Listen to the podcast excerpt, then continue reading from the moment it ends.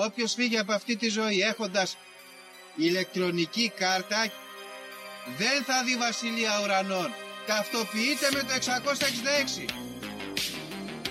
Ξυπνήστε!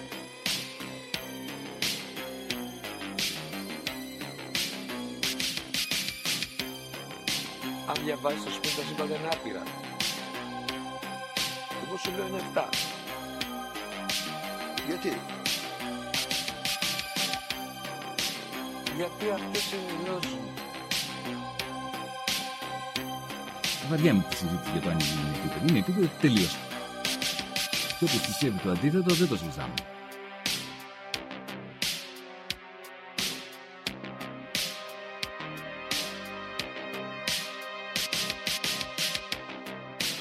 επειδή ανέβηκε στον ημιτό και του τόπου ένας εξωγήινος.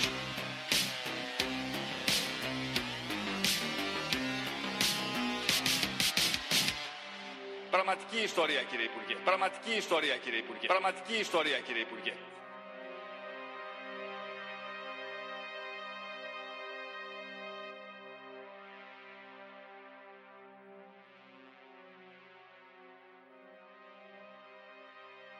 Φίλες και φίλοι, γεια σας και καλώς ήρθατε σε ακόμα ένα επεισόδιο του Conspiracy Club. Είμαι ο Γιώργος και όπως πάντα μαζί μου ο Δήμος.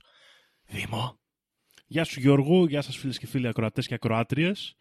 Ε, Γιώργο είμαι με καλά και σήμερα έχουμε άλλο έναν καλεσμένο, τον καλεσμένο αυτού του μήνα, το φίλο μας το Σίμω που έχει ξαναέρθει. Γεια σου, Γεια Σίμω. σου Σίμω.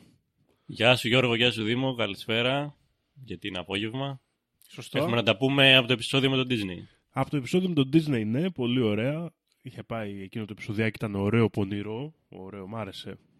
Ναι, μπορείτε να Ε, ανατρέξετε φίλες και φίλοι να το ακούσετε άμα είσαστε ικανοποιημένοι από το storytelling του φίλου μας του Σίμου και να χειροκροτήσουμε. Να Ναι, χειροκροτήσουμε. Λοιπόν, και ένα, δύο, τρία. Μπράβο! Μπράβο! Μπράβο, ευχαριστούμε πολύ. Μπράβο Σίμω, Καλώς ευχαριστούμε. ήρθατε. Ευχαριστώ, ευχαριστώ παιδιά. Λοιπόν, μαγκές. Η εβδομάδα ήταν ε, σημαντική αυτή εδώ πέρα. Θα γραφτεί στην ιστορία, έχουν συμβεί πράγματα. Να πούμε κανένα νέο; Να πούμε, να πούμε, ναι. Και αρχικά Σίμω, εσύ έχεις κάποιο νέο που θες να μοιραστείς μαζί μας, κάτι που έχει γίνει και... Κάποιο νέο, με πιάνετε τώρα εξαπίνης. Α, εντάξει, δεν είναι. Άμα Δεν έχεις έχω κάτι κάποιο. Αν στο σκεφτώ νου σου. κάτι θα σας... ε, Πολύ θα ωραία. σας Άρα, πω. Γιώργο, θες να ξεκινήσεις εσύ και να δούμε αργότερα; Ναι, ναι, ναι. Γιατί έχω ένα εδώ το οποίο είναι και έτσι, ας πούμε. Α, να μην ξεκινήσουμε αυτό, να ξεκινήσουμε αυτό που είναι πιο ωραίο. Λοιπόν, διαβάζω τον τίτλο. το site λέγεται εκκλησίαonline.gr και λέει Πάμελ Άντερσον είχε όνειρο ζωής να γίνει μοναχή. Ξεκινάει τη μέρα της με προσευχές. Ωραία. Οπότε εδώ βλέπουμε ότι η, η Πάμελ Άντερσον είναι πολύ σημαντικό αυτό, παιδιά. Θα κάνει μια στροφή στην καριέρα, της, θα γίνει μοναχή.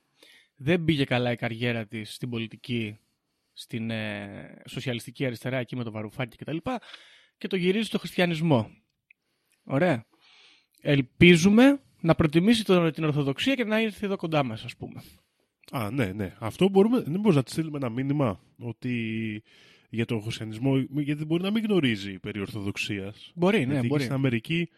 Ωραία. ε, Και αν κάποιος είναι της Εκκλησίας, επειδή εμείς δεν έχουμε και πολύ καλή γνώση, να κάνει αυτό τη, αυτή την πράξη, να στείλει ας πούμε, κάποια ενημέρωση. Να προσελητήσουμε την Πάμελα Άντερσον Ναι, ναι, στην ναι, ναι. Ορθοδοξία. ναι. Όποιος ενδιαφέρεται, όποιος ενδιαφέρεται. Φυσικά. Καλή μεταγραφή θα είναι για την εκκλησία μας. Ε, αυτό είναι ένα νέο. Δήμο.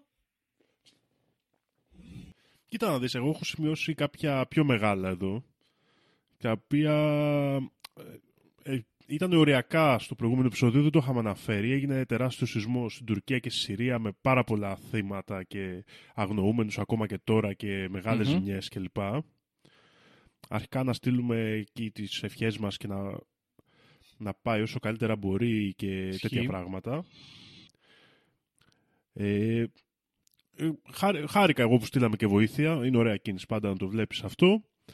Ε, τώρα όμως, εδώ πολλοί λογαριασμοί στο Twitter, τουρκικοί κυρίως, έχουν Μμμ. ανοίξει ένα μεγάλο θέμα, Γιώργο. Μμ, για πάμε. Το οποίο το θέμα αυτό είναι ότι πιθανολογούν οι φίλοι ερευνητές από την Τουρκία ότι πρόκειται περί χτυπήματος HARP ο σεισμός στην Τουρκία και συγκεκριμένα έχουν και το λόγο γιατί θεωρούν ότι είναι επίθεση γιατί η Τουρκία έχει λειτουργήσει σαν συνδετικός κρίκος του ΝΑΤΟ με τη Ρωσία. Είναι η μόνη χώρα του ΝΑΤΟ που δεν έχει κόψει τελείως επαφές και θεωρούν ότι είναι κάποια πίεση για να κόψει τα πολλά Ακριβώς. πολλά με τον Πούτιν. Η Τουρκία σαν χώρα. Αυτό είναι το ένα. Εγώ διάβασα και ένα άλλο. Λέει ότι είναι κάποιο. Τώρα ψάχνω να δεν το βρίσκω το όνομα. Κάποιο αεροπλανοφόρο αμερικάνικο που έχει δέσει στην Κωνσταντινούπολη, στο Βόσπορο. Και μάλιστα έδεσε λέει λίγες μέρες πριν το σεισμό και έστειλε κάποια ηχητικά κύματα εκεί στην ε, Αντιόχεια και στην Αλεξανδρέτα και σε αυτές τις περιοχές και εξαιτίας αυτών των κυμάτων έγινε ο σεισμός για τους ίδιους λόγους βέβαια που ανέφερες και εσύ. Παίζει το ΝΑΤΟ δηλαδή μέσα. Είναι το επόπτο. Ναι, οκ, υπάρχουν και πολλά ενδιαφέροντα βίντεο με κεραυνούς και λοιπά και περίεργα πράγματα. Βέβαια, οι επιστήμονες λένε ότι γίνεται αυτό το φαινόμενο, ε, έτσι που είναι ουσιαστικά σαν φώτα περισσότερο και όχι τόσο σαν κεραυνοί. Earthquake lights λέγεται το φαινόμενο για όποιον θέλει να το ψάξει. Αλλά ήταν πάρα πολύ έντονα και υπάρχουν πάρα πολλά βίντεο και γενικά ύποπτα πράγματα.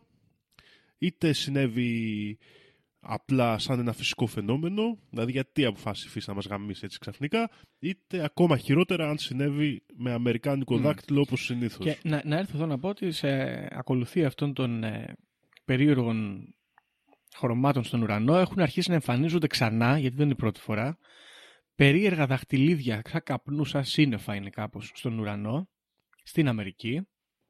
Και το ενδιαφέρον είναι ότι μετά από αυτά τα δαχτυλίδια που εμφανίστηκαν στον ουρανό, έγινε και ένα τρομερό γεγονός, λέει κάποιοι, κάποια αμερικανικά σκάφη νομίζω, κοντά στα σύνορα εκεί με τον Καναδά, αν δεν κάνω λάθος, καταρρίψαν ένα, ένα άτια, με την, με την κυριολεκτική έννοια άτια, ένα άγνωστο αντικείμενο. Στην Αλάσκα, Μμ. Γιώργο, έγινε αυτό. Τώρα Μπράβο. προχθές την Παρασκευή. Ναι, το, το είδα και εγώ. Ζούμε, αυτό. ζούμε περίεργους καιρούς, παιδιά, ζούμε περίεργους καιρούς. Κάτι, κάτι τρέχει. περίεργους καιρούς. Και να πούμε εδώ ότι αυτό το νέο μας το έστειλε, το είχαμε δει και χώρια, μας το έστειλε και Μμ. ο φίλος Βασίλης. Και να του κάνουμε και ένα Μάλιστα. shout-out. Που μας το έστειλε, γιατί ήταν όντως πολύ ενδιαφέρον. Ε, Είχε μέγεθος αυτοκινήτου, λένε το άγνωστο αντικείμενο, το οποίο μας προειδεάζει ότι έχει βρεθεί υπό την έρευνα και, την, ε, και έχει πάει σε κάποια αποθήκη και μελετάνε για το τι πρόκειται. Δεν έχουμε όμως κάποιες Περιμένουμε ένα επιπλέον καινούργιο πληροφορίες. Μπομπλαζάρ να μας διαφωτίσει κάποια στιγμή στο μέλλον. Λοιπόν, άλλο, τι άλλο έχουμε; Ε, ναι, έχουμε αυτό. Δεν ξέρω μήπως ο Σίμος έχει άποψη.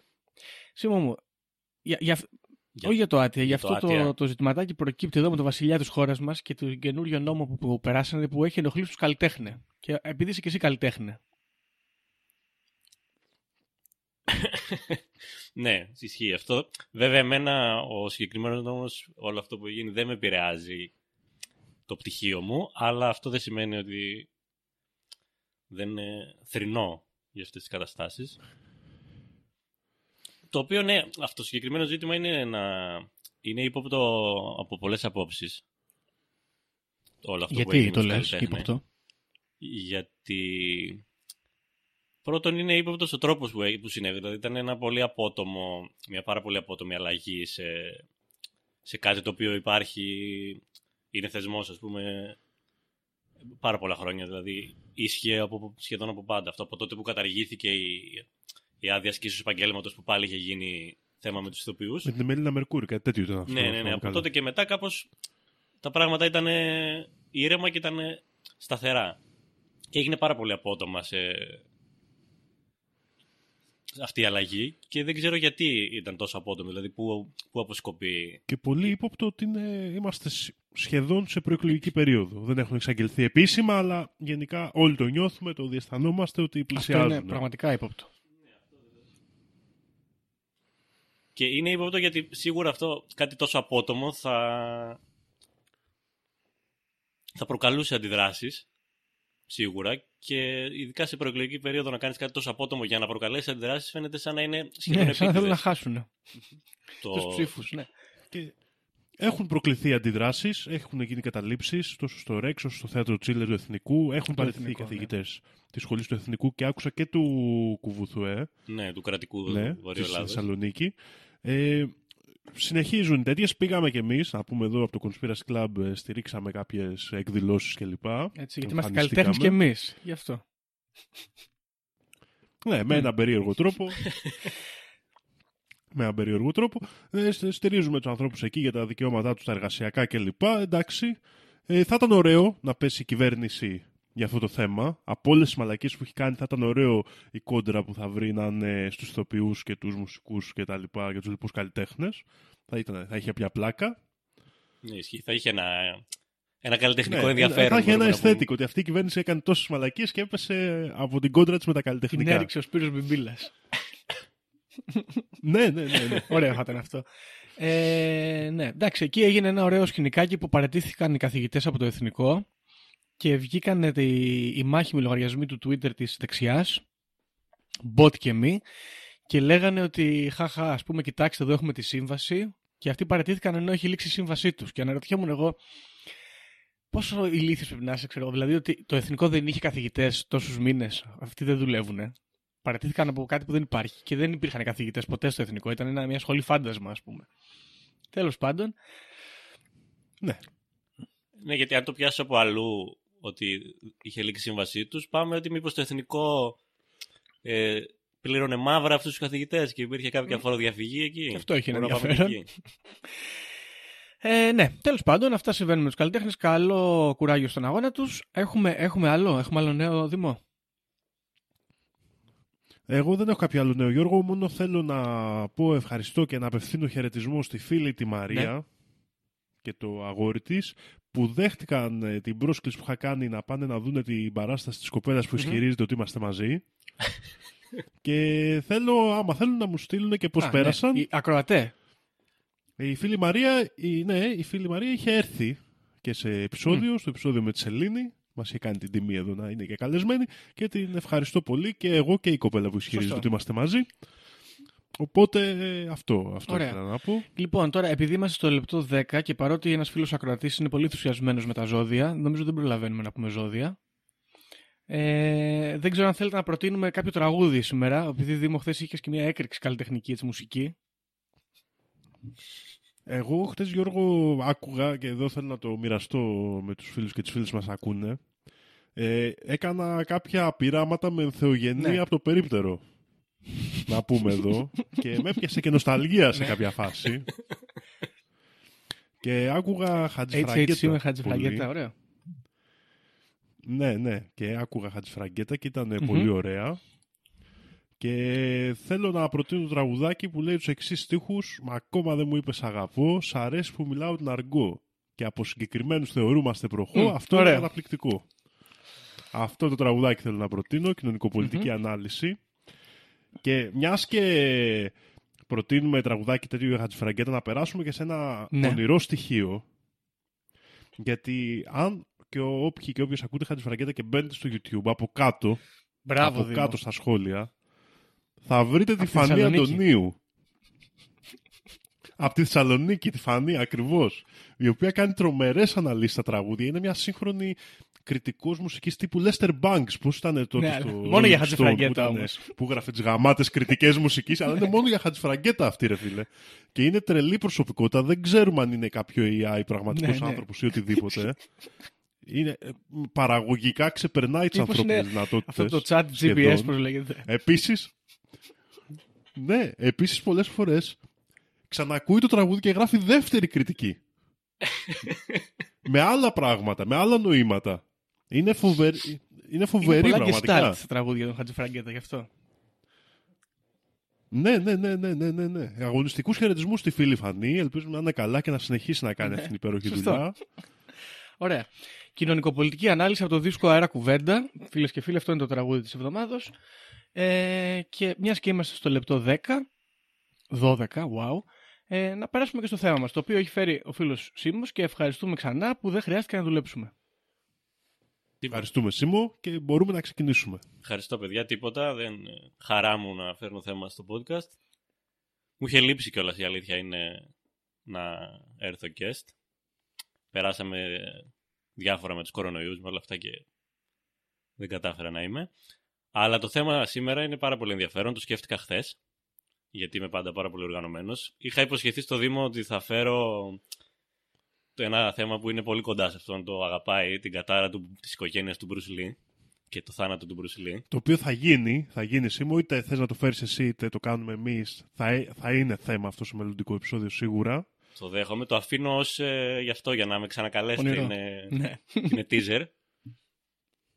Και ήμουνα σχεδόν ε, έτοιμος με αυτό, δηλαδή είχα όλες τις πληροφορίες τα πάντα και χθες είχα μια επιφύτηση θα την πω και θυμήθηκα μια πάρα πολύ ωραία ταινία που είχα δει κάποτε στη σχολή κινηματογράφου και κατέληξα ότι θα ψάξω για αυτή την ταινία γιατί υπάρχει μια θεωρία συνωμοσίας πίσω από αυτή την ταινία. Η ταινία λέγεται Wag the Dog και κυκλοφόρησε το Τι 20... πατρόκου στο σκύλο δηλαδή; Κούνα το σκύλο Ναι. κάπως. Είναι... Είναι whack-a-mole, δεν είναι αυτό που βαρά στα ζωήφια με το σφυρί; Ναι, Αυτό είναι wag. Αυτό Ναι. είναι wag. Είναι... Α, wag, wag. Βγαίνει από το, έτσι λέγεται όταν ο σκύλος κουνάει την ουρά Και- του και είναι, ναι, ναι. και είναι έκφραση ας πούμε ότι κουνάς το σκύλο αντί να, κουνάς, αντί να κουνάει ο σκύλος την ουρά και παραπλανείς κάπως το, τον ε, συνομιλητή σου, ας πούμε, ότι κουνάς το σκύλο. Μμμ. Και αυτή η ταινία βγήκε 25 Δεκεμβρίου του 1997. Μια ωραία περίοδο που θα φτάσουμε μετά στο γιατί. Και η ιστορία της είναι η εξής. Θα σας πω πρώτα την ιστορία να μου πείτε αν σας θυμίζει κάτι. Ε, ο πρόεδρος της Αμερικής, εκείνη την εποχή ας πούμε, τον οποίο δεν τον βλέπουμε στην ταινία και ποτέ, τον έχει συνέχεια πλάτη, ε, παρενοχλεί σεξουαλ... κατηγορείται ότι παρενόχλησε σεξουαλικά μία ε, προσκοπίνα που, είχε, ε, που είχαν επισκεφθεί το Λευκό Οίκο, ας πούμε, στο, στο δωμάτιο πίσω από το, από το Oval Office και προσλαμβάνει έναν ε, διαχειριστή κρίσεων που τον παίζει ο Ρόμπερ Ντενίρο να τον βοηθήσει με αυτή την κρίση γιατί σε 10 μέρες έχει εκλογές και προσπαθεί, κάνει campaign για να, να, ξανα, να επανεκλεγεί. Αυτός λοιπόν ο διαχειριστής κρίσεων μαζί με μια βοηθό που έχει και από το Λευκό Οίκο προσλαμβάνουν ένα, συνεργάζονται με ένα παραγωγό ταινιών του Hollywood και στείλουν ένα ψεύτικο πόλεμο με την Αλβανία για να ουσιαστικά να ανακατευθύνουν το, το κοινό να φύγει ας πούμε από, το, από τη σεξουαλική παρενόχληση και τα μίντια και ο απλός λαός και να ασχοληθεί με τον πόλεμο με την Αλβανία γιατί υποτίθεται ότι στην, στο ψεύτικο αυτό πόλεμο Αλβανοί τρομοκράτες έχουν ε, βόμβα σε βαλίτσα και προσπαθούν να την περάσουν στα σύνορα με Καναδά. Και ως απάντηση επειδή το έμαθε αυτό η Αμερική σηκώνει ένα βομβαρδιστικό Β-32 νομίζω δεν θυμάμαι το οποίο βομβαρδίζει την Αλβανία και, έχουν και φτιάχνουν και ψεύτικα πλάνα από βομβαρδισμένα χωριά με ένα κοριτσάκι το οποίο το παίζει νομίζω στον πρώτο της ρόλο η Kirsten Dunst που τρέχει στα χαλάσματα ανάμεσα και καλά κρατώντας μια γάτα και αυτά τα κάνουν leak ας πούμε στο, στα media της εποχής ώστε να κρατήσουν 10 μέρες τέλος πάντων το, την προσοχή του κοινού να την επικεντρώσουν αλλού ας πούμε, και να ανεβάσουν, να, να ανυψώσουν αυτό το πατριο, τον πατριωτισμό του Προέδρου για να ξαναβγεί. Μμμ. Αυτό είναι το, το story ουσιαστικά της, ε, της ταινίας και θέλω να σας ρωτήσω αν σας θυμίζει κάτι ας πούμε. Θ- Θέλω να Από ρωτήσω εκείνη κάτι. την Ο, ο εποχή. Bill Clinton τι ε, του άρεσε η ταινία;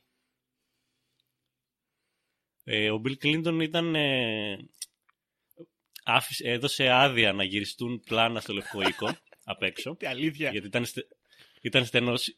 Ναι, ναι, ναι, ήταν φίλος του Dustin Hoffman που παίζει στην ταινία, είναι φίλοι. Και ο Dustin Hoffman τον προσέγγισε για να τους αφήσει να, να γυρίσουν κάποια πλάνα στο Λευκό Οίκο. Και υπάρχει και φωτογραφία της παραγωγής που είναι ο Dustin Hoffman με τον Robert De Niro και τον ε, Bill Clinton και του εξηγούν την πλοκή της ταινίας. Δηλαδή η παραγωγός που τράβηξε αυτή τη φωτογραφία λέει ότι εκείνη τη στιγμή το εξηγούσαν την πλοκή, τι περιλαμβάνει αυτή η ταινία. Μάλιστα. Ωραία. Ε, καλά, εντάξει, τώρα εδώ καταλάβαμε όλοι τι συμβαίνει, τι συμβαίνει έτσι, νομίζω. Εδώ πέρα. Ναι, λίγο κάτι παίζει, αλλά εγώ είδα λίγο και τις ημερομηνίες τώρα στη Wikipedia και έχει πιο πολύ ζουμί ακόμα Μμ. νομίζω το θέμα.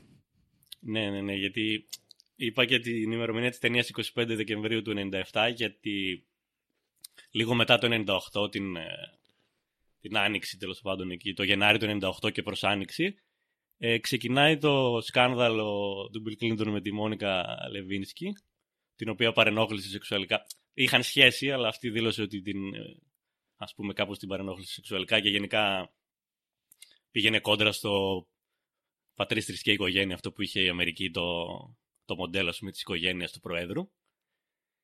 Και αυτό έγινε την, το Γενάρη του 98 και το καλοκαίρι του, του 98 τον Αύγουστο, βγαίνει η κυρία Λεβίνσκι με το γνωστό φόρεμα, εκείνο το, το ωραίο αυτό το βαθύ μπλε μοβ, το φόρεμα με το γενετικό υλικό του, του Προέδρου. Το καταθέτει αυτό στην, ε, στη δίκη και συγκεκριμένα τώρα 17 Αυγούστου βγαίνει ο Μπιλ Κλίντον και απολογείται στον Αμερικανικό λαό ότι ναι, είχα σχέση με την κυρία και ό,τι λέει ας πούμε είναι αλήθεια και συγγνώμη για αυτό που έκανα. Και 20 Αυγούστου, τρεις μέρες μετά, ε, βομβαρδίζει κάποια, κάποιους στόχους της Αλκάιντα στο Σουδάν και στο Αφγανιστάν με πληροφορίες που είχε από, από intelligence ας πούμε ότι εκεί βρίσκονται τρομοκράτες της Αλκάιντα και κρύβονται ένα φαρμακευτικό εργοστάσιο νομίζω ήταν και κάτι, και κάτι άλλο το οποίο τελικά αργότερα αποδείχτηκε ότι οι πληροφορίες αυτές δεν ήταν full εξακριβωμένες, δηλαδή ήταν κάπως... Ε, υπήρχαν, αλλά δεν ήταν εξακριβωμένες και είπε δεν πειράζει, μια χαρά. Θα ρίξω αυτές τις βόμβες. Ναι, αυτό βολεύει. βολεύει. Εντάξει, δεν έχουμε χρόνο να εξακριβώσουμε γιατί βιαζόμαστε, ας το πούμε ναι, έτσι. Ναι, ναι. Και, και ας πούμε οι LA Times που βρήκα ένα άρθρο από την εποχή ε, δηλώσανε, συσχέτισαν αμέσως την ταινία και είπαν ότι α, ο Bill Clinton ας πούμε κάνει την, την τακτική που κάνανε στην ταινία που την είδε και που συμμετείχε. Ε, ας πούμε που συμμετείχε που τους άφησε να κάνουν γύρισμα στο Λευκό Οίκο χρησιμοποιεί μάλλον την ίδια τακτική πολύ σύντομα mm. και πολύ Και γενικά αυτό, αυτή αυτή η συνωμοσία μετά, όσο το έψαξα, καταλήγει στο... Φτάνει δηλαδή μέχρι να είναι 11 okay. το ζήτημα. Γιατί μετά η ανάλυση είναι ότι η, η συγκεκριμένη στόχη που βομβάρδισε της Αλκάιντα, που ήταν από τα πρώτα... από τις πρώτες επαφές, ας πούμε, ε, ενόχλησαν συγκεκριμένους δάκτυλους της Αλκάιντα, οι οποίοι είχαν σχέση με τους... Ε, τρομοκράτες που μπήκαν τελικά στα αεροπλάνα που έπεσαν πάνω στους δίδυμους πύργους και ότι αυτή ήταν ουσιαστικά ο πρώτος, η πρώτη επαφή, ο πρώτος στόχος που χτυπήθηκε και ενοχλήθηκε η Αλκάιντα με την Αμερική. Ξεκίνησε από τον Bill Clinton που προσπαθούσε να καλύψει την... Ε, τη ματσακονιά με τη Λεβίνσκι. Ναι. ναι. Τη Φτιάχνει, Μόνικα. Φτιάχνει ναι. ένα καινούριο κάνον εδώ πέρα, στο οποίο η 11 Σεπτεμβρίου έγινε κανονικά από την Αλκάιντα αλλά έγινε επειδή ο πρόεδρος Κλίντον ήθελε να αποσιωπήσει το σκάνδαλο με το Πούρο, ας το πούμε έτσι, όπως ήταν διάσημο την τότε Μπράβο, εποχή. Ναι. Ας πούμε. ναι, ναι, ναι, ναι. ναι. Ε, παιδιά, μισό λεπτό να, να αναφέρουμε κάτι πρώτα απ' όλα, γιατί μπορεί να έχουμε και ακροατές με νεαρότερες ηλικίες και να μην ξέρουν ακριβώς τι έγινε. Ο, ο Bill Clinton, λοιπόν, παλικάρι, δύο μέτρα, σαξοφωνίστας, δημοκρατικός, άρχοντας, και έχει βρει αυτή τη γραμματέα του, την οποία, ναι, βατεύει, ισχυρίζεται αυτός. Στην αρχή λέει δεν τη βατεύει, μετά λέει εντάξει, έχουμε σχέση. Αυτή λέει δεν είχαμε σχέση, με παρενοχλούσε. Εκεί κάτι πεολυχίες, κάτι πουρα που λέγατε και εσείς πριν, κάτι σπέρματα στο, στο φόρεμα που κατέθεσε. Μπράβο. Και η Χίλαρη Κλίντον στο εκεί η γυναίκα που συμπαραστέκεται στον άντρα της. Δεν γίνεται ο πρόεδρος να έχει εξουσιαστικέ σχέσεις και γίνεται και impeach ο, ο Bill Clinton. Δηλαδή τον ερευνούν για να τον καθαρίσουν από πρόεδρο και κάπως αν θυμάμαι καλά νομίζω το σκάνδαλο αυτό λύγει με εξοδικαστικό συμβιβασμό. Αν θυμάμαι καλά και εγώ ναι, νομίζω ναι. κάποια λεφτά πήρε η Λεβίνσκι και σταμάτησε το δικαστήριο. Δεν είμαι σίγουρος 100% όμως, να σου πω την αλήθεια. Γενικά είχε γίνει μεγάλο σκάνδαλο και ήταν τότε που είχε ανοίξει και η, είχε άνοιξε και η συζήτηση το αν είναι παρενόχληση γιατί η Λεβίνσκι συμμετείχε ας πούμε, σε αυτές τις διαδικασίες αλλά η ίδια ισχυριζόταν ότι λόγω της θέσης ας πούμε και της ισχύως του ισχυρότερου άντρα της Αμερικής και αποκαλούμενο και ο πολύς ως πλανητάρχης αν θα μπορούσε ξέρεις να έχει όντως εκφράσει ναι. την άρνησή της, χωρίς να έχει τέτοιο. Οπότε άνοιξε, θυμάμαι, για μένα ας πούμε, σε αυτά τα θέματα θυμάμαι ότι άνοιξε και αυτό το ζήτημα, αυτό το είδος σεξουαλικής παρενόχλησης mm. ας πούμε. Ok, okay, εγώ να, να κάνω μια ερώτηση πριν ε, προχωρήσουμε. Επειδή αναφέρει την Αλκάιντα, mm-hmm. Είναι, ναι. σχετίζεται και μετά είπαμε και για το 9-11, σχετίζεται και με τους βομβαρδισμούς ε, στη Ιουγκοσλαβία. Γιατί εμένα εκεί πήγε το μυαλό μου στην αρχή. Οι βομβαρδισμοί στη Ιουγκοσλαβία είναι το δεύτερο part του, του σχεδίου αυτού, ας πούμε, της παραπλάνης. Αν πιστέψουμε ότι όλο αυτό μπορεί να γίνει, μπορεί ο πρόεδρος της Αμερικής ας πούμε, να κάνει ναι, ναι. πόλεμο για να να παραπλανήσει το λαό από το σκάνδαλό του. Αλλά είναι το δεύτερο part το, στη Ιουγκοσλαβία, γιατί αυτοί οι βομβαρδισμοί στην, ε, στην Αλκάιντα, ας πούμε, στο Σουδάν και στο Αφγανιστάν ήταν η πρώτη αντίδραση. Ήταν τρεις μέρες μετά, αφού παραδέχτηκε ότι ναι, το έκανα με την κυρία, είχα σχέση όλο αυτό το, το concept. Ε, βομβάρδισε αυτούς τους στόχους γιατί σχετίζονταν με τις τρομοκρατικές ενέργειες που είχαν γίνει νομίζω στην, ε, στην Κένια σε κάποιες πρεσβείες αμερικανικές είχαν ε, κάνει τρομοκρατικές επιθέσεις και το intelligence έλεγε ότι α, η Al-Qaeda έκανε αυτές τις τρομοκρατικές επιθέσεις οπότε απάντησε αμέσως πούμε, στο αυτό.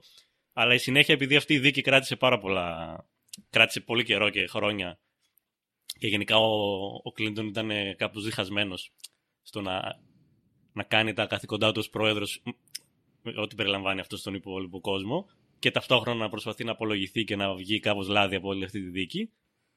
Οπότε όταν ξεκίνησε η, η συζήτηση για το Κόσοβο και τη γενοκτονία που έκαναν οι Σέρβοι στους Αλβανούς του Κωσόβου και γενικά όλο αυτό το,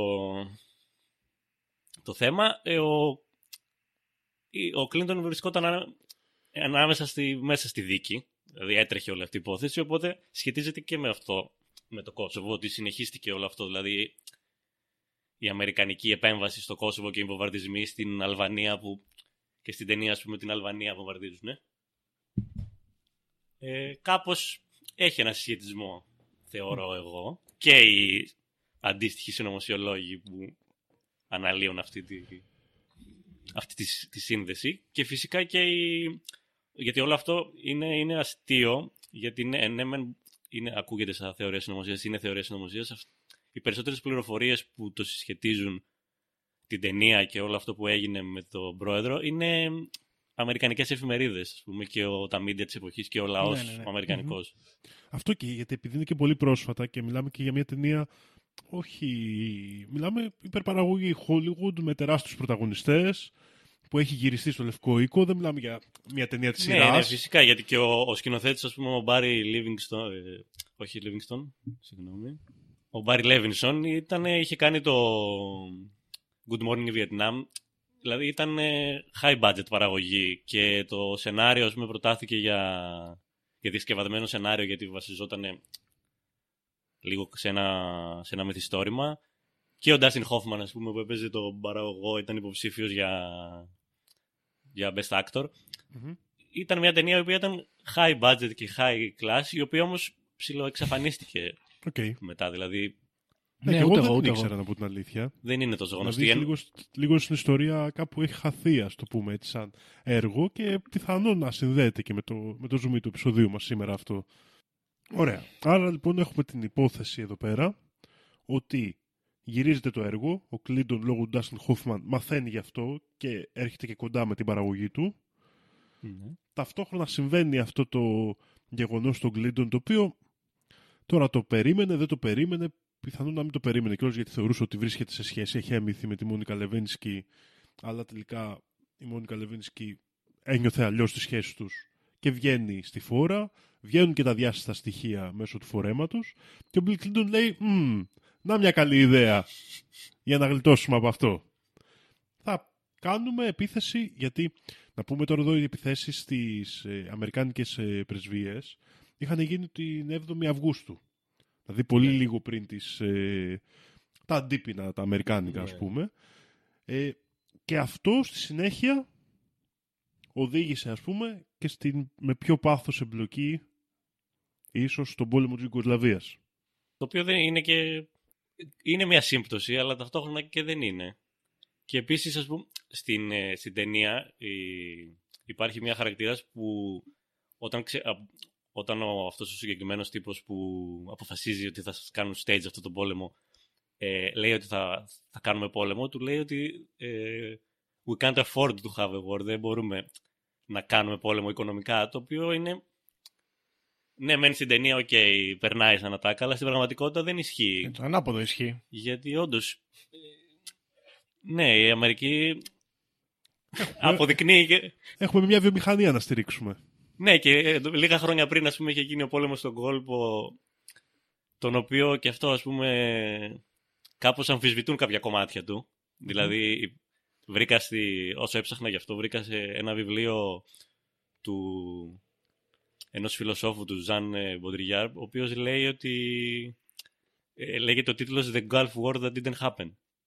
Και ότι πολλά, ότι ας πούμε το πεζικό δεν είναι μπλάκι τόσο στο, δεν είναι Ναι. μπλάκι τόσο στο, στο πόλεμο του κόλπου και ήταν ε, κυρίως βομβαρδισμοί και ότι στήσανε και το CNN ας πούμε έστησε κάποιους, ε, κάποιους βομβαρδισμούς και κάποιες μα- μάχες ε, Στρατιώτες, ναι. τις έστησε για να τις δείχνει στο κοινό ενώ, ενώ δεν ε, ίσχυε και το οποίο αναφέρεται και στην ταινία δηλαδή ο πρωταγωνιστής που κάνει μάνατζ της κρίσης ε, λέει θυμάστε λέει την έξυπνη βόμβα στον πόλεμο που μπήκε μέσα στην καμινάδα λέει ήμουν εκεί στο στούντιο όταν τη γυρίζαμε Ναι, ναι, ναι. Εντάξει, ναι, γενικά αυτό έχει περάσει λίγο σαν αστικός μύθος που ψιλοπιστεύεται στην Αμερική για τον πόλεμο του κόλπου εκεί με τον πρώτο πατέρα, με τον πατέρα Μπούς, ας πούμε, που υπάρχει, γιατί γενικά έχουν έρθει και ύποπτες μαρτυρίες γι' αυτό από τα καράβια, από τους στρατιώτες που είχαν πάει που δεν κατεβήκανε και τους λέγανε έχει κατέβει από το άλλο καράβι και τελικά το άλλο καράβι δεν είχε φτάσει καν. Και υπάρχουν κάτι μαρτυρίες ενδιαφέρουσες και είναι ένα ενδιαφέρον ζήτημα γενικά. Το οποίο δεν ξέρω άμα στηρίζει ολόκληρο επεισόδιο, αλλά είναι καλό που αναφέρεται σε αυτό. Ναι, ναι. Ναι, αυτό. Και επίσης, εγώ ήθελα να, με αυτό το θέμα, ας πούμε, μου, μου κίνησε το ενδιαφέρον το γεγονός ότι ήταν προφητική αυτή η ταινία, τυχαία, ας πούμε, βρήκε μια σύμπτωση και προφήτεψε κάτι που θα γίνει και θα συνεχίσει να γίνεται. Ή υπήρχε και κάτι από πίσω, δηλαδή, ας πούμε, στο, στην ταινία, στο σενάριο, ξέρουν ήδη ότι θα βγει η είδηση ότι έχει παρενοχλήσει σεξουαλικά ο πρόεδρος πριν να καν ανακοινωθεί. Οπότε φαντάζομαι ότι και το σκάνδαλο Λεβίνσκι μπορεί οι κοντινοί του πρόεδρου ας πούμε, το γνώριζαν πολύ πριν ανακοινωθεί. Ναι, και μπορεί να ξέρανε και τις προθέσεις της. Οπότε μήπως η ότι θέλει να ταινία... μιλήσει, ας πούμε.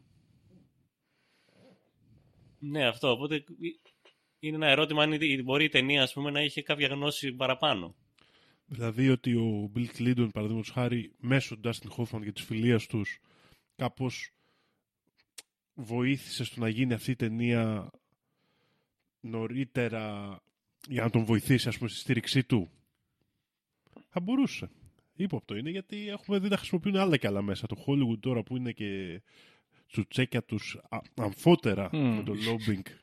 Δηλαδή είναι και του Hollywood τσουτσέκι ο πρόεδρος και ανά, ανάλογα λόγω της εξάρτησής τους από το νομικό σύστημα και αυτά και το Hollywood είναι τσουτσέκια του Προέδρου. Οπότε πιστεύω ότι θα μπορούσε να... Δεν δε, δε, δεν το βγάζω τελείως εκτός αυτή την ιδέα. Μου φαίνεται πιο δύσκολο όμως. Ναι, εντάξει, σίγουρα είναι πιο δύσκολο. Επίσης, είναι βέβαια είναι πολύ έξυπνο αυτό που κάνουν στην ταινία που δεν δείχνουν ποτέ τον πρόεδρο, τον βλέπουμε μόνο πλάτη. Οπότε είναι ουσιαστικά κάπως σαν να περιγράφουν τον. Σαν να συνδέεται με τον πρόεδρο του παρόντος, ας πούμε. Ναι, να περιγράφουν τον Κλίντον, ότι δεν μπορούμε να τον δείξουμε, αλλά αυτός είναι ναι, να το ναι, ναι, ζητητό. ναι, ναι. Ναι, οκ. Ναι. Το οποίο έχει ένα Λοιπόν, ενδιαφέρον. κοίταξε, εγώ έχω μια άλλη άποψη που μου προκύπτει εδώ πέρα. Ίσως ε, το ότι δεν εμφανίζεται ο πρόεδρος μπορεί να είναι σαν νήξη ότι είναι ο κάθε πρόεδρος. Δηλαδή είναι ο Κλίντον τώρα, αλλά μπορεί πριν να είναι ο Μπούς και μπορεί αργότερα να είναι, ξέρω εγώ, ο Τραμπ. Σαν να, σαν να λένε, ρε παιδί μου, ότι είναι μια πάγια τακτική αυτό το πράγμα. Να μην σχετίζεται με κάποιο συγκεκριμένο γεγονός. Να απλά να περιγράφουν μια νόρμα. Ναι. Το... Είναι πιο πιθανό αυτό σαν, ε... σαν κίνηση. Δηλαδή είναι πολύ πιο πιθανό να το κάνουν αυτό για να πούνε ότι ναι, είναι απρόσωπος ο πρόεδρος, Ναι, οπότε ναι. μπορεί να είναι ο κάθε Τώρα- πρόεδρος. Γενικά, αυτό τώρα λίγο μου θυμίζει, ξέρεις, και, τα, και τη φάση με τους, ε, με τους Simpsons που είχαμε αναφέρει σε, σε παλιότερο επεισόδιο. Το, αν είναι προφητικό, αν είναι... Ξέρεις, από πού προκύπτει τέλος πάντων αυτή η ομοιότητα της πραγματικότητας με ένα έργο τέχνης. Και θα στηρίξω πάλι εδώ την ίδια άποψη που λέει ότι όταν το φτιάχνουμε σε μια ταινία και δημιουργείται και μια παραφιλολογία γύρω από αυτό, μπορούμε να το κάνουμε να μοιάζει ψεύτικο. Δηλαδή, όπως και με τους Simpsons, σου περνάγανε ένας subliminal message και μετά φτιάξαμε και την ιδέα ότι αυτό, οι, οι Simpsons είναι προφήτες και α και ου. Μετά αυτό γίνεται λίγο meme, γίνεται λίγο conspiracy theory, fringe. Οπότε η, η, το συμβάν το ίδιο, ας πούμε, κάπως χάνει το credibility του. Και κάπως έτσι υποθέτω ότι θα μπορούσε να συμβαίνει και εδώ. Ξέρεις, το κάνουμε ταινία, το παίρνουν μετά οι συνωμοσιολόγοι και λένε να το μας τα δείχνουν κιόλας. Αλλά στον περισσότερο κόσμο αυτό περνάει ως ιδέα ότι ξέρεις τι, εντάξει ξέρω εγώ τώρα, δεν γίνεται αυτά τα πράγματα. Είναι μια ταινία. Και έρχεται, έρχεται εδώ ο Alex Jones να μας πει μας τα δείχνουν. Αυτά τα πράγματα δεν συμβαίνουν στην πραγματικότητα. Δεν μπορεί, είναι too, είναι too much ας πούμε. Οπότε μήπως γίνεται επίτηδες. Το οποίο είναι, α, αν γίνεται έτσι με αυτή την άποψη που παραθέτεις εσύ είναι άρα πάει σε αυτό που είπαμε εμείς ότι συμμετείχε ναι. ο Κλίντον κάπως σε αυτό το σχέδιο ώστε να μειώσει το γεγονός το δικό του. Δηλαδή να πει να ήταν εκεί στην ταινία σιγά το πράγμα, ξέρω εγώ, έγινε και στην ταινία. Δεν αποκλείεται να, να κάνει Ναι, ο εννοείται πρόεδρος και- ε, πόλεμο. Γιατί και, και στην ταινία είναι λίγο τα... α, Δηλαδή αυτά που κάνουν ας πούμε για να στήσουν τον Μμ. πόλεμο είναι κάπως τραβηγμένα για να είναι αστεία. Ε, εγώ λέω ότι συμμετείχαν και οι ηθοποιοί και οι παραγωγοί και ο σκηνοθέτης. Ναι. Όλοι είναι όλο, και το, το Hollywood πραγματικά μας. Ναι, ναι, ναι, ναι. Εγώ, και αυτό, εγώ νομίζω ότι στη συγκεκριμένη περίπτωση, Γιώργο, η μόνη διαφορά που βρίσκω σε σχέση με το θέμα με τους Simpsons είναι ότι εδώ έχουμε μια πολύ συγχρονισμένη διανομή των γεγονότων. Δεν είναι τυχαία κάποια στιγμή Ναι. βγήκε και κάποια στιγμή τυχαία έγινε.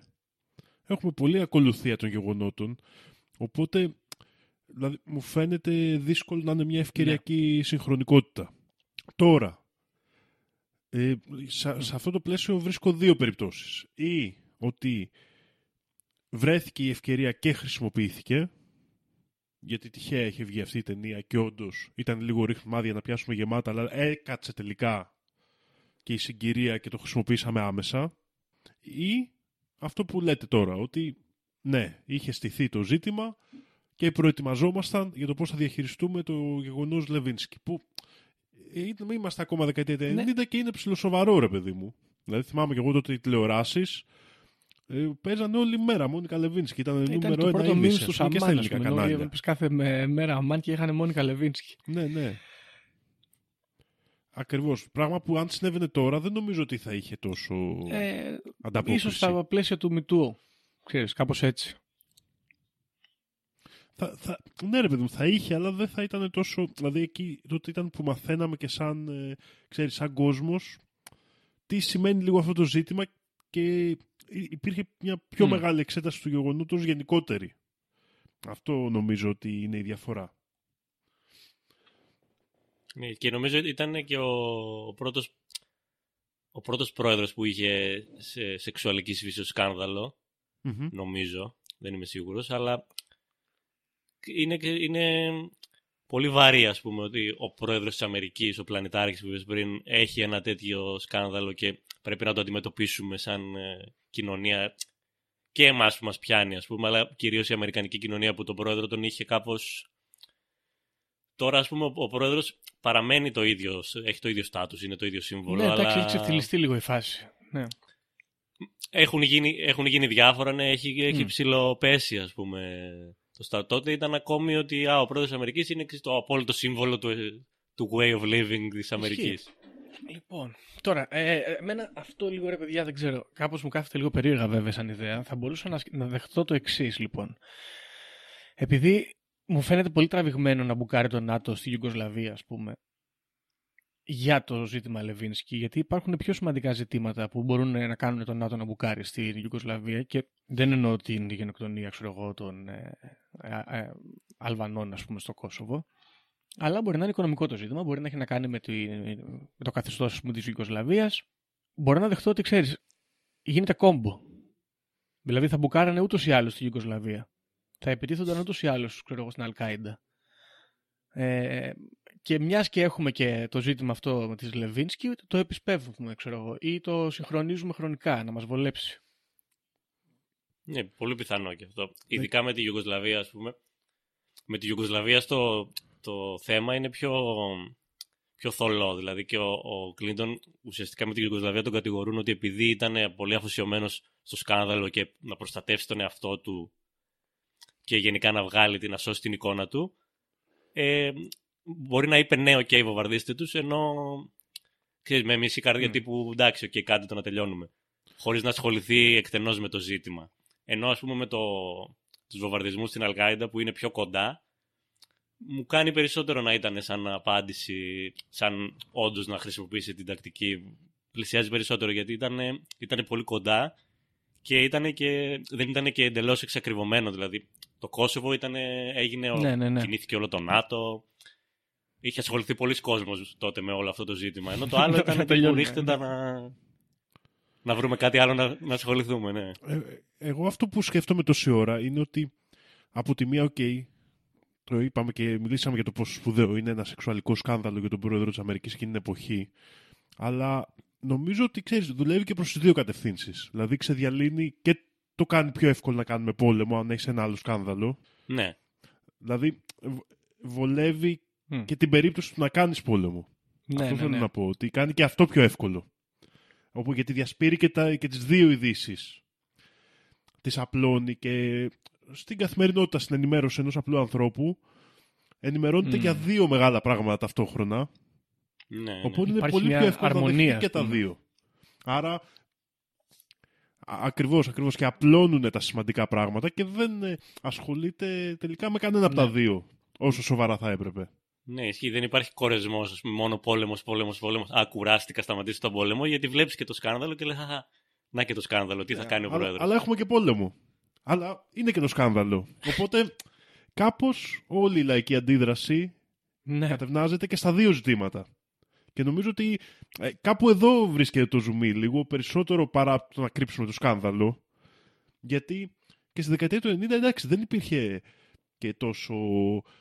Ε, δηλαδή πριν γίνει και η 11 Σεπτεμβρίου υπήρχε μεγάλη αντίδραση και από τον πρώτο πόλεμο του κόλπου Ναι. γιατί είχα- είχε γυρίσει και πολλοί κόσμος ακριβώς λόγω των πολλών βομβαρδισμών πολύ τραυματισμένος από τον πόλεμο του κόλπου τότε και υπήρχε μεγάλο αντιπολεμικό κίνημα Ναι, το και- οποίο ξανα έσ- έσβησε λίγο ουσιαστικά και ξαναγεννήθηκε σε νέα μορφή μετά την 11 Σεπτεμβρίου και τον πόλεμο στο Αφγανιστάν και στο Ιράκ κλπ.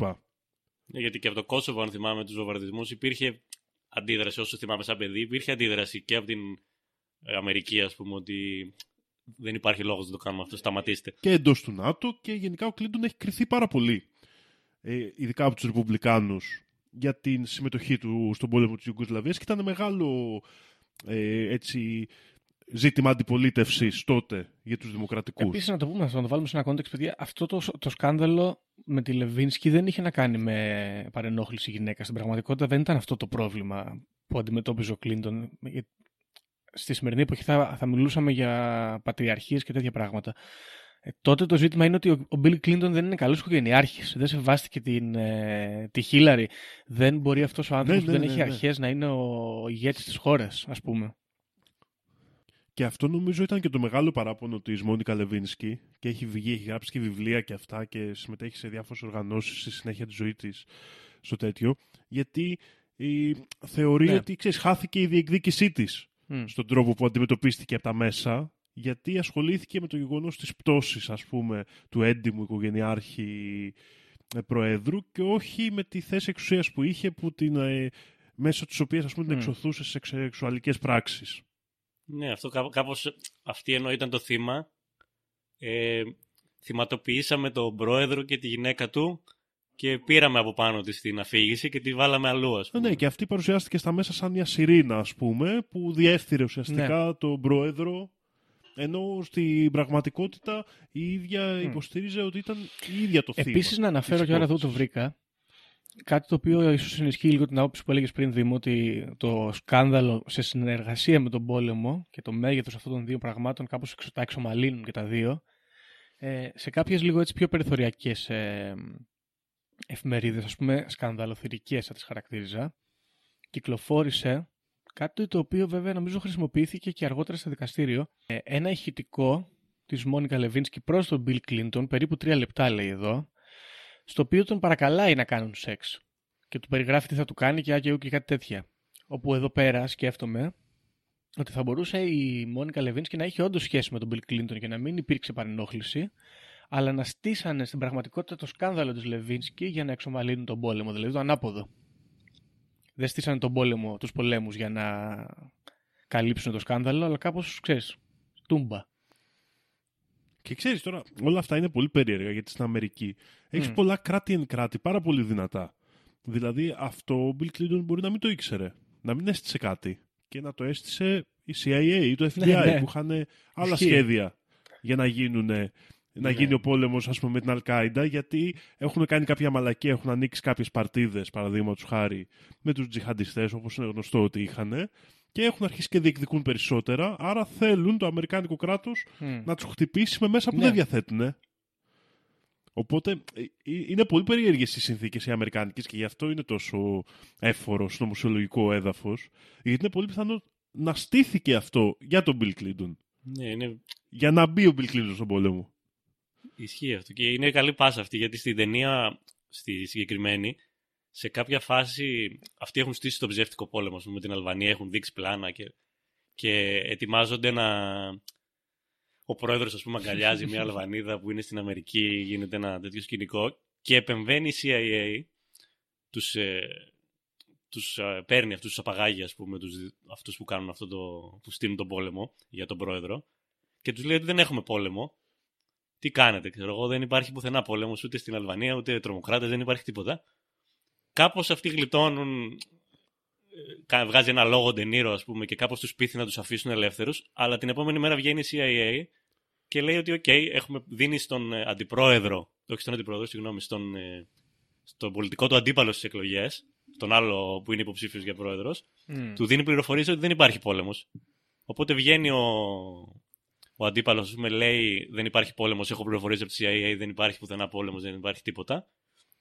Και κάπως εκεί καταραίει αυτό το αφήγημα ότι, έγινε, ότι υπάρχει πόλεμος, γιατί βγήκε η CIA και είπε, δεν, υπά- ενώ ο πρόεδρος της Αμερικής ας πούμε λέει έχω πόλεμο, η CIA βγήκε και Μμ. είπε δεν έχω πόλεμο. Έκανε αντιπολίτευση ουσιαστικά και ε, στήριξε για δικούς της σκοπούς ας πούμε τον, άλλο- τον επερχόμενο, ας πούμε τον επόμενο πρόεδρο από ό,τι φαίνεται με αυτές τις αποκαλύψεις που έκανε. Δεν ξέρω πώς έγινε στην ταινία. Ναι, στην ταινία ε, ουσιαστικά ε, εκεί χάνουν τον πόλεμο, ε, τελειώνει ο πόλεμος και αποφασίζουν ότι για να, να αλλάξουμε την, πάλι το narrative και να πάμε το λαό κάπου αλλού ε, ε, βρίσκουν έναν ήρωα που έχει ξεμείνει στα αλβανικά behind enemy lines, τον έχουν απαγάγει οι αλβανοί τρομοκράτες. Οπότε ασχολούνται με αυτό το τέτοιο, πώς θα τον φέρνουν πίσω τον ήρωα του πολέμου της Αλβανίας, ας πούμε, με τους βομβαρδισμούς. Περίεργες ιστορίες αυτές. Εν τω μεταξύ, σκέφτομαι ότι αν γινόντουσαν, κάτι, αν γινόντουσαν τέτοια πράγματα τώρα, θα ήταν πιο δύσκολο να καταστρατηγηθούν, ας πούμε, με το ίντερνετ και με τη διάχυση της πληροφορίας. Ενώ ξέρω εγώ το 90, Klein, ξέρω εγώ. Φτιάχνουμε και ένα ψεύτικο πόλεμο. Ναι, αλλά μπορεί να ήταν, μπορεί να ήταν και πιο εύκολο. Ναι, να φτιάξει ένα ψεύτικο πόλεμο σίγουρα ναι. Θα... Γιατί θα έβγαιναν όλοι, ας πούμε, και Ναι. θα λέγανε ναι, δεν έχουμε πόλεμο εμείς εδώ. Αλλά ταυτόχρονα με- πάλι με τη διάχυση πληροφορίας μπορείς, μπορείς πιο εύκολα να, να κατευθύνεις το, το μυαλό, ας πούμε, της μάζας που πηγαίνει. Γι' αυτό και ουσιαστικά όλο αυτό το, το θέμα και η ταινία και όλο αυτό με τον Bill Clinton και το σκάνδαλο ουσιαστικά σε πάει και με τον πόλεμο του κόλπου που λέγαμε πριν ότι αν έγινε ή δεν έγινε τελικά όντως πραγματικός πόλεμος. Ε, σε πάει λίγο στο πώς τα, την προπαγάνδα και πώς τα media έχουν, Μμ. κατευθύνουν και στείλουν ας πούμε ό,τι θέλουν σε περιπτώσεις. Γιατί στον πόλεμο του κόλπου ας πούμε, διάβασα σε ένα άρθρο ότι ναι, που είπα πριν το CNN ας πούμε έδει- έδειχνε πλάνα στημένα από το CNN. Ενώ ας πούμε στην παραδοσιακή προπαγάνδα την- την παλιά το... Δηλαδή είχαν τι είχαν οι Ναζί, ξέρω εγώ, το ραδιόφωνο και λίγο φυλάδια. Ήταν κάπως ξέρεις, η αρχή του μηντιακού αφηγήματος. Κοίτα, αυτό εντάξει είναι πολύ παραδοσιακό και οι Αμερικάνοι το είχαν μαξάρει full και είχαν εισάγω- εισάγει ας πούμε και τεχνοτροπίες ναζιστικές. Γιατί το έχουμε πει πολλές φορές με τα Project Paperclip και αυτά είχαν γουστάρανε full και τα είχαν κάνει και νομίζω η πρώτη μεγάλη τέτοια περίπτωση Μμ. είναι με τον πόλεμο στο Βιετνάμ. Ναι. Με το Ναι, το πλοίο που δεν παραδέχτηκαν βομβαρδίστηκε κιόλας. ποτέ. Έτσι που είναι μεγάλη. Ναι, και το έχει παρα... είναι, είναι γνωστό δηλαδή, δεν είναι συνωμοσιολογικό αυτό. Ότι ένα πλοίο βομβαρδίστηκε και καλά από τις κομμουνιστικές επιθέσεις των, εκεί των Βιετναμέζων και ξεκίνησε η, ας το πούμε έτσι η είσοδος των Αμερικάνων στον πόλεμο του Βιετνάμ. Και συνεχίζεται αυτό, αυτή η, η προπαγάνδα και θα λέγαμε κιόλας ότι είναι και πολύ για μένα προσωπικά είναι πολύ περίεργο πως δεν μπορεί να ελεγχθεί καθόλου. Δηλαδή, έχουμε τον πόλεμο στο Ιράκ, στον οποίο καταστρέφουν μια χώρα και λένε: Όπα, παιδιά, sorry, τελικά δεν βρήκαμε όπλα μαζικής καταστροφής. και δεν κουνιέται φίλο. Και για μένα αυτό είναι πάρα πολύ ακραίο. Άρα, ε, νομίζω ότι έχουν τελειοποιηθεί τα συστήματα αυτής της μηντιακής προπαγάνδας. ναι, σίγουρα. Έτσι, δεν, το συζη- δεν μπορούμε να το συζητήσουμε. Δηλαδή, στέλνεις χιλιάδες συμπολίτες μου που πεθαίνουν στο Ιράκ για ένα στόχο τον οποίο κινητοποιεί, προπαγανδίζει ολόκληρο ο ίδιος ο πρόεδρος. Προπαγανδίζει και κινητοποιεί το εθνικό μας συνέστημα Γυρίζουν οι μισοί νεκροί και μας λες ότι δεν βρήκαμε τίποτα. Δεν είχε όπλα δεν μαζικής. είχε τελικά, κάναμε λάθος. Και δεν κουνιέται φίλο και για μένα αυτό είναι πάρα πολύ ακραίο. Ναι, ισχύει ότι είναι πάρα πολύ ακραίο. Αλλά ναι, επίσης, ας πούμε, εγώ είχα ακούσει για το, το ίδιο σκηνικό με το Βιετνάμ. Είχε γίνει και είχε ξεκινήσει από το δεύτερο παγκόσμιο με το Pearl Harbor. Ότι αν, αν ήταν αισθημένο το Pearl Harbor ή το κάναμε επίτηδες για να μπούμε στον πόλεμο να ξεφορτωθούμε τα Τι όπλα μας. επιθέσει των Ιαπωνέζων στα... που είχαν γίνει είναι, που και εκεί είναι, οι καταγραφές είναι πάρα πολύ ύποπτες. Και αυτό νομίζω α, χωράει και ολόκληρο επεισόδιο. Ναι, μπορεί να χωράει. είναι ολόκληρο πολύ επεισόδιο. ενδιαφέρουσα ιστορία. Μπορεί ίσως να γίνονται μαζί. Αυτή και το Βιετνάμ μαζί, ένα επεισόδιο μπορεί να γίνονται. Η μηντιακή προπαγάνδα του Ναι, της ναι, Αμερικής ναι, ναι, πώς ναι. μπαίνει σε πόλεμο. Α, είχε και τώρα που είπε πώς μπαίνει σε πόλεμο, έχει μια πολύ ενδιαφέρουσα τάκα η ταινία που λέει ένας ε, άσχετος με το ζήτημα τη παραγωγή εκεί που στείλουν τα, το ψεύτικο πόλεμο, ότι δηλαδή του λέει θα κηρύξουμε πόλεμο. Και λέει ο, αυτός που διαχειρίζεται τις κρίσεις, ο Ντενίρο, ότι λέει δεν κηρύσουμε πλέον πόλεμο ποτέ. Πάμε σε πόλεμο. Τελευταία Έχουμε φορά λέει, που πόλεμο, κηρύξαμε ναι. πόλεμο ήταν στο δεύτερο παγκόσμιο. Πλέον, λέει, Ναι. πλέον δεν κηρύσουμε πόλεμο. Τώρα απλά πηγαίνουμε. Πάμε σε πόλεμο. Είναι λέει διαφορετικό το, το Εν πώς, τω το, μεταξύ, πώς αυτό έχει ακούγεται ενδιαφέρον αυτό. αυτή η, το, το μαξάρισμα των Αμερικάνων, γιατί από, ξέρω, από το 18ο αιώνα μέχρι και το τέλος του Δευτέρου Παγκοσμίου Πολέμου υπήρχε το δόγμα της μη παρέμβασης, ας πούμε, το non-intervention doctrine, όπου οι Αμερικάνοι είχαν ως ε, εξωτερική πολιτική ότι δεν κάνουμε συμμαχίες, δεν μπλεκόμαστε σε άλλα κράτη. Δεν ε, παρεμβαίνουμε ιδιαίτερα. Και το οποίο ήταν, ή- ή- Ναι, ήταν ναι, και ναι, λίγο ναι. εθνική του ταυτότητα, Γιώργο. Συγγνώμη που σε διακόπτω. Επειδή κάναν πόλεμο ανεξαρτησίας για να σταματήσουν Μμ. το intervention στο εσωτερικό Ισχύει. Και τους. εντωμεταξύ, η, από τις πρώτες παρεμβάσεις που κάνουν είναι και στην Ελλαδίτσα, με το Marshall Plan και το, το δόγμα του Τρούμαν, ας πούμε, όπου παρεμβαίνουν στον εμφύλιο τον ελληνικό. Και βασικά προκαλούν κατά κάποιο τρόπο τον, ελλη- τον ε, ελληνικό εμφύλιο μαζί με τους Άγγλους και βάζουν την κυβέρνηση, ας πούμε, τη φυτευτή. Πάλι η Ελλαδίτσα μας, πάλι η Ελλαδίτσα μας είναι στο προσκήνιο. Ναι, ισχύει. Την πληρώνει η Ελλάδα Ωραία. πάντα. Τώρα, εντάξει, παιδιά, να σας πω, γιατί καλά όλα αυτά, αλλά εμένα μου δημιουργείται ένα αίσθημα, δυστυχώς. Ότι την πλήρωσε η αγαπημένη Ιουγκοσλαβία, αυτή η πολύ όμορφη χώρα, καταστράφηκε, ας πούμε, γιατί έσπροχνε ο, ο Κλίντον τη Λεβίνσκι και αυτό είναι κρίμα, ας πούμε. Το λέγαμε και πριν, τι ωραίο μέρος η Ιουγκοσλαβία, τι ωραία φάση, ας πούμε. Και επειδή ο άλλος έσπροχνε και τον πιάσανε, τους τσακίσαν και αυτούς. Εντάξει, με την Αλκάιντα δεν έχω τόσο μεγάλο αισθητικό πρόβλημα. Ε, αλλά εδώ με την Ιουγκοσλαβία με, με πληγώνει, με πληγώνει βαθιά. δεν, θέλω, δεν θέλω να είναι αλήθεια.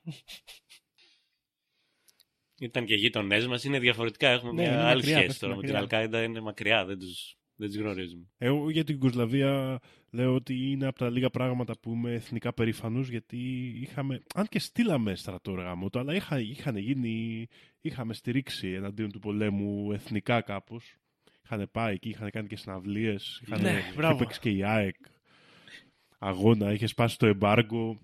Είχαν γίνει ωραία πραγματάκια και κάπως έχω. Δηλαδή, αν μπορώ να έχω. Η πιο πρόσφατη εθνική περηφάνεια που έχω είναι αυτή, ας πούμε. κάποια πράγματα που είχαν γίνει Ναι, τότε ρε στον παιδί, πόλεμο. είχε- της όντως, Ιουγκοσλαβίας. είχαμε στείλει πράγματι. Δεν, το- νομίζω ότι δεν Το είχαμε στείλει. Είχαμε στείλει, είχαμε στείλει στρατό, ναι. Το, και το έχουμε- ξέρω από καραβανάδες που μου λέγανε στο στρατό ότι είχαν πάει πιο πολύ. Έχουμε ακόμα. Βέβαια, είχαν στρατό αρνηθεί στο κάποιοι Κόσοβο. πιλότοι να πάνε. Να πάνε στα θυμάμαι πλαίσια καλά. ειρηνευτικών δυνάμεων Ναι. και τέτοια. Είχαν γίνει αρνήσεις, είχε γίνει ένα τζέρτζελο. Δεν είναι σαν τους Mm. άλλους πολέμους που πήγαμε αυλεπή. Όπως Αφγανιστάν και Ιράκ, η ελληνική στήριξη είχε πάει αυλεπή. Χωρίς καμία, ας το πούμε έτσι, διένεξη ή αντίδραση. Ε, Πάει σε αυτό που λέγαμε πριν, ότι ήταν ε, από τα τελευταία που όντως αντέδρασε, αντέδρασαν Ναι, ναι, ναι, σε ναι. αυτόν τον πόλεμο κάποιοι. Και... Και το άλλο ενδιαφέρον κομμάτι αυτής της ιστορίας νομίζω, το οποίο εντάξει είναι λίγο ασύνδετο και λίγο τέτοιο, γιατί ξέρουμε ότι μάλλον το επίσημο story πλέον είναι ότι οι επιθέσεις στις ε, αμερικάνικες πρεσβείες ήταν σχεδιασμένες από τον ε, Bin Laden, αλλά αυτές Μμ. οι θεωρίες είναι αργότερες των βομβαρδισμών. Ναι. Εντάξει, να το πούμε αυτό. Αλλά, δηλαδή με το σύγχρονο κάνον όπως γράφεται και όπως ξέρουμε την ιστορία τη γράφουν οι Αμερικάνοι ε, φι- φι- λέγεται ότι ε, okay, ο Μπιν Λάντεν ας πούμε ξεκίνησε τις επιθέσεις εναντίον των πρεσβειών στην Κένια που είπαμε και λοιπά και στο Σουδάν και ε, στα λοιπά. Βέβαια όμως αυτό αμφισβητείται γενικά.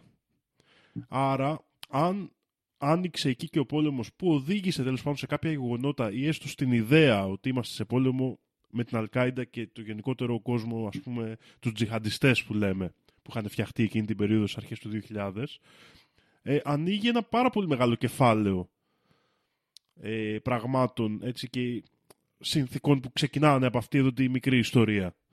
Από, αυτή εδώ την, από αυτό το σκάνδαλο Λεβίνσκι δηλαδή και τα, τις αντιδράσεις σε αυτό το σκάνδαλο ή μαζί με αυτό το σκάνδαλο. Επίσης τις εδώ πολεμικές. διαβάζω ότι όταν, έγινε, όταν έγιναν οι επιθέσεις στο Σουδάν και media και ξέρω εγώ διαδηλώσεις και οι Ρεπουμπλικάνοι και διάφοροι άλλοι τέλος πάντων κατηγόρησαν τον Κλίντον ε, ότι για αυτές, αυτές οι επιθέσεις γίνονται ε, λόγω του σκανδάλου και μάλιστα εδώ στο Wikipedia page του Clinton Levinsky Scandal αναφέρεται και η ταινία από την οποία μιλάμε σήμερα.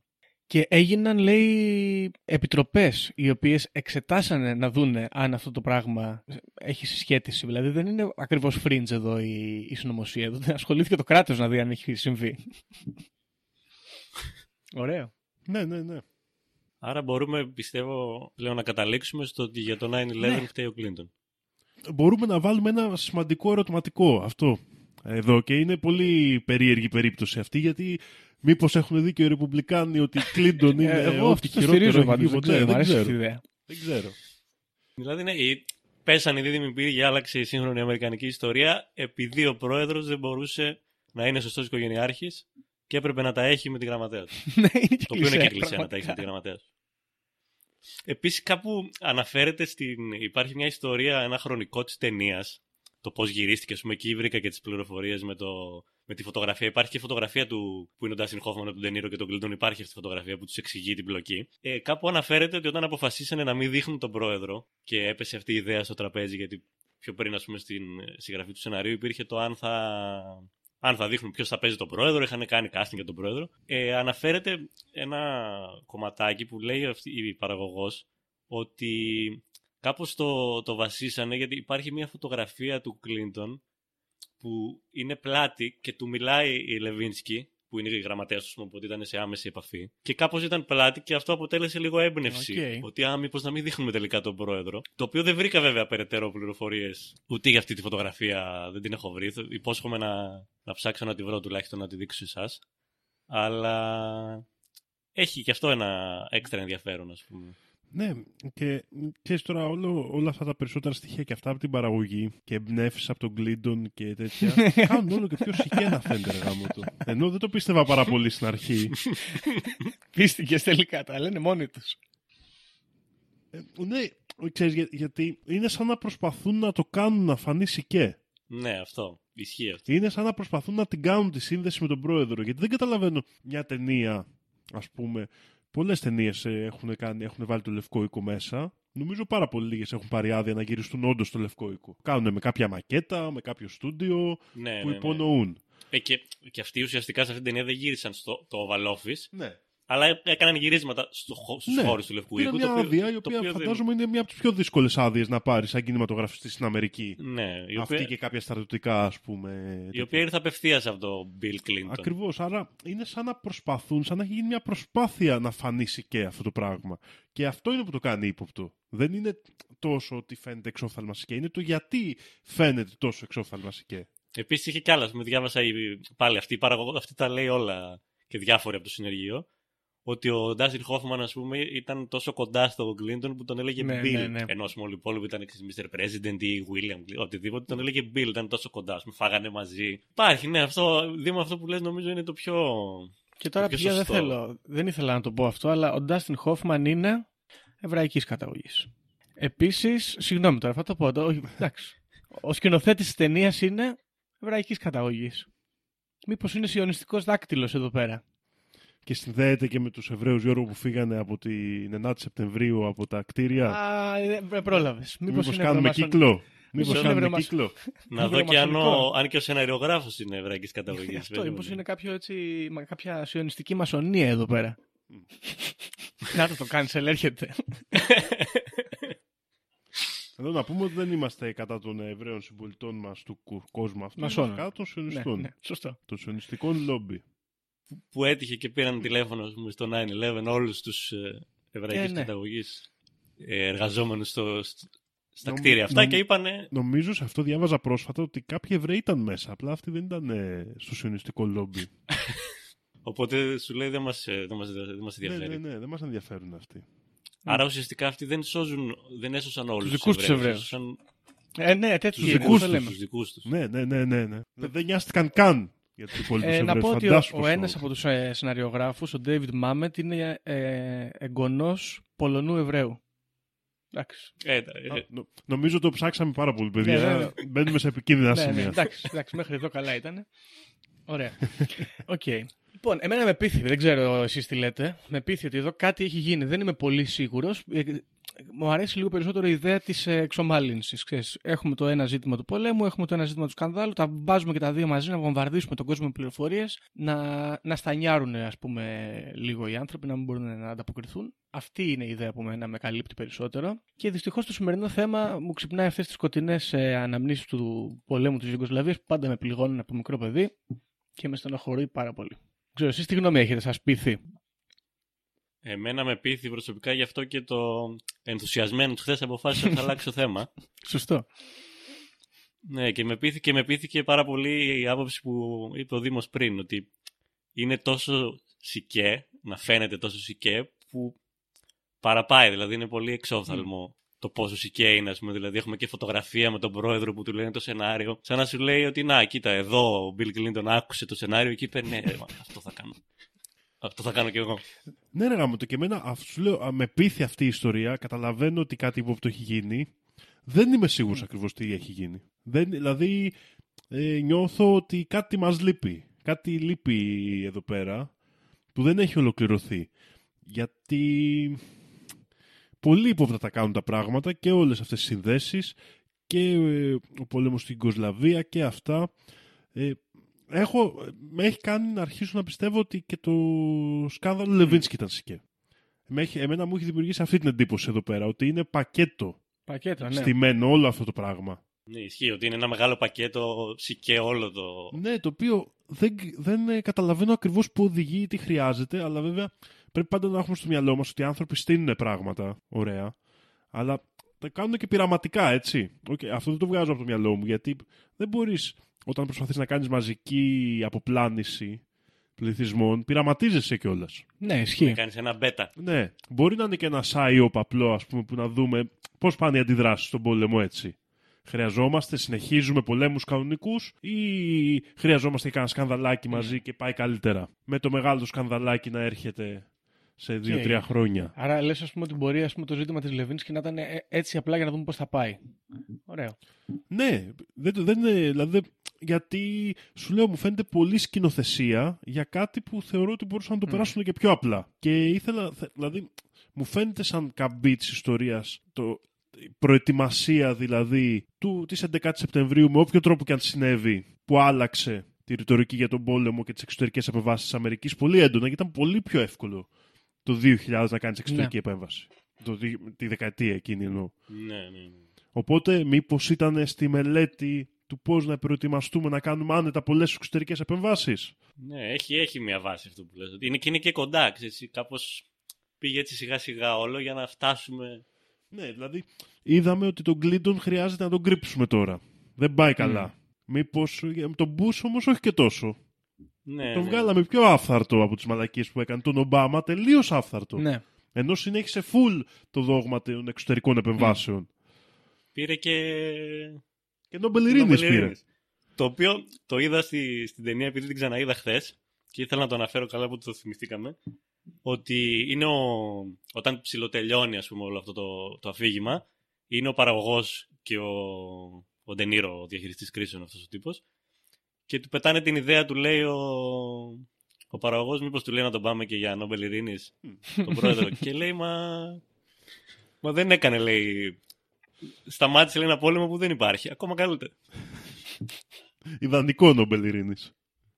Άλλοι πήραν επειδή ξεκινήσανε Εδώ να πόλεμο, γιατί- αναφέρω ε, για το χτύπημα της, ε, στους σεισμούς πύργους που το είπαμε και πριν, ότι συνδέεται, ότι ένας από τους ε, ενορχιστρωτές ας πούμε, και κύριους υπέτειους, το όνομά του είναι Μοχάμεντ Άτα, είχε δηλώσει ότι είχε γράψει κάποια κύπτους που μανιφέστο και τα λοιπά, είχε, πει- είχε πει πράγματα ε, πριν ε, πεθάνει, ότι πίστευε ότι η Λεβίνσκι είναι πράκτορας των Εβραίων, διαβάζω από το Wikipedia τώρα, έτσι, όπου προσπαθούσε, λέει, να επηρεάσει τον Bill Clinton εναντίον των Παλαιστίνιων συγκεκριμένα και ότι χρησιμοποιήθηκε το ζήτημα αυτό του σκανδάλου για να προκληθεί ο πόλεμος. Α, Και αυτά τα έχει πει ο ίδιος ο Μοχάμεντάτα. Ο Μοχάμεντ Άτα, ο οποίος ε, εγώ είχα βρει ότι είναι, ήταν ο αρχηγός της, ε, του κομματιού της Αλκάιντα που ήταν στο, στο Αμβούργο, που ήταν αυτοί που μπήκανε στα Στα αεροπλάνα. αεροπλάνα, ναι, ακριβώς. Ήταν ο ring leader, ας πούμε, ναι. Ναι. Οπότε εδώ... ΟΚ. Άρα, Ναι.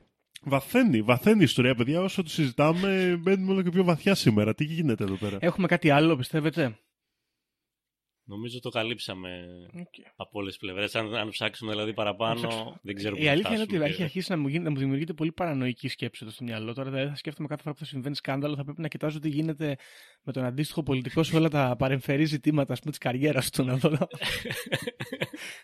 Τι σόι που παίζει. Μάλιστα. Ναι, σκέψου αυτό όμως, πώς, ε, πώς η, η Λεβίνσκι, ας πούμε, από μια απλή γραμματέας, είτε με τη θέλησή της, είτε όχι, είτε, ας πούμε, που, όπως είπε ο Δήμος πριν, ότι μπορεί να είναι Σικέ, ναι. σικέ, σικέ και να μην το ήξερε καν ο ίδιος ο Κλίντον, πώς βρέθηκε στο, στο επίκεντρο από κάτι, το οποίο κάπως με λίγο συνωμοσία, λίγο τα μίντια, λίγο όλο αυτό, κατέληξε ότι συνδέεται, ας πούμε, η Λεβίνσκι με τους δίδυμους πύργους. Και... Τέλεια.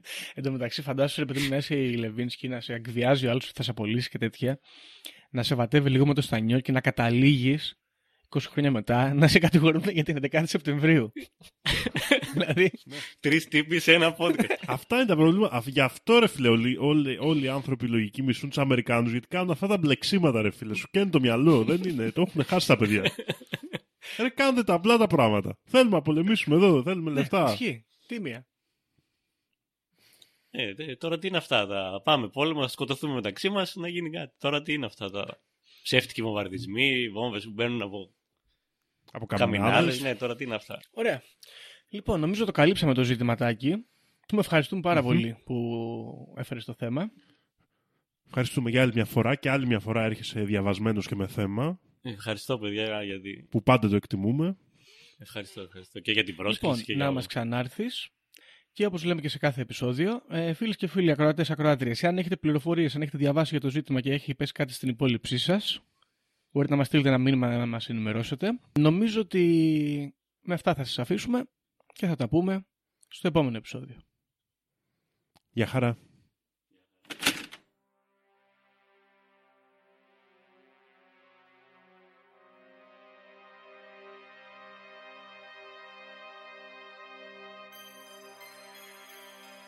Όποιος φύγει από αυτή τη ζωή έχοντας ηλεκτρονική κάρτα δεν θα δει βασιλεία ουρανών. Ταυτοποιείτε με το 666. Ξυπνήστε!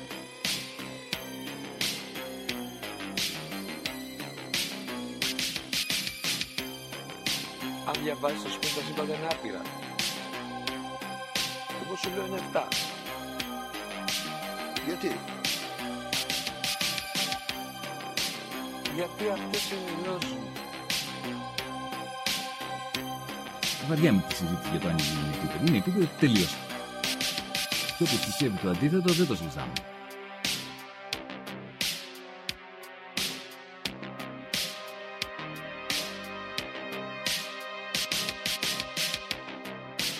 Επειδή ανέβηκε στον ημιτό και του τόπου ένας εξωγήινος.